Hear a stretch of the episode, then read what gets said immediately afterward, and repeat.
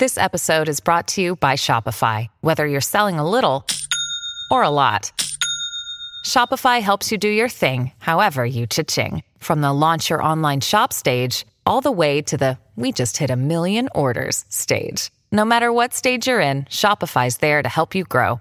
Sign up for a one dollar per month trial period at shopify.com slash special offer, all lowercase. That's shopify.com slash special offer.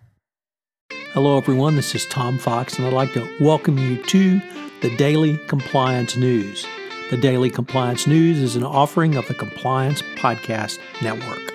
April nineteenth, twenty nineteen, the Good Friday edition. Are you looking for a job? Well, if you like excitement and travel, the Fukushima nuclear power plant owned by Tokyo Electric Power is looking for you.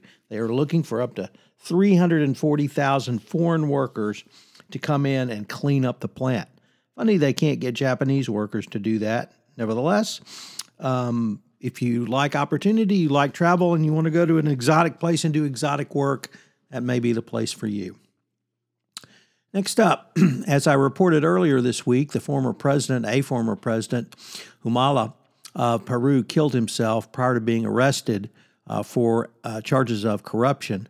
This has led to a discussion about the probity of the Peruvian prosecutors in their anti-corruption push. Uh, obviously, uh, or at least their allegations that powerful politicians took millions of dollars of bribes from Odebrecht, and now people are beginning to ask if prosecutors are overreaching.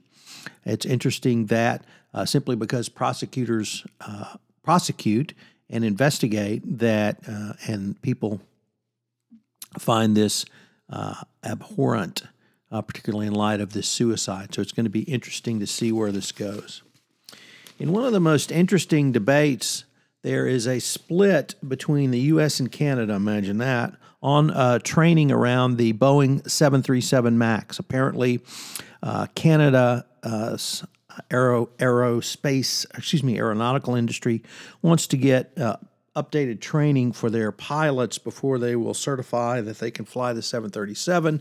The U S, of course, not particularly worried about um, additional training, uh, has resisted this effort. But if international companies, uh, rather international regulators, uh, require this, it would delay the implementation of the solution and obviously the implementation of utilizing Boeing planes. So it's going to be interesting to see if the F A A, the U S regulator, uh, really puts Boeing above and beyond the safety of passengers going forward.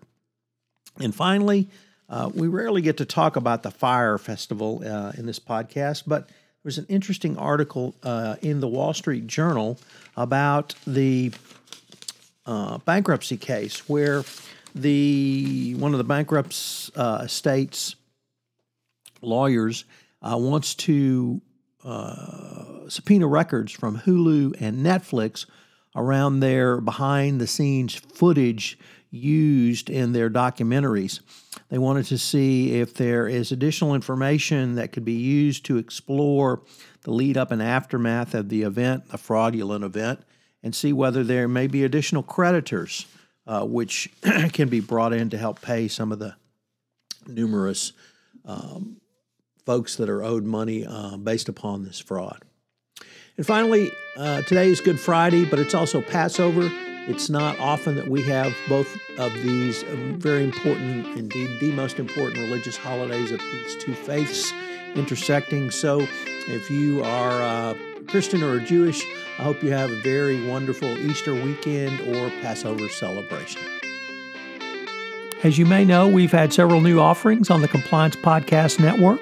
One of those includes Popcorn and Compliance, where Jay Rosen and I take a look at compliance through the lens of movies, both current, contemporary movies, and classic movies. We recently premiered two new shows on the Compliance Podcast Network.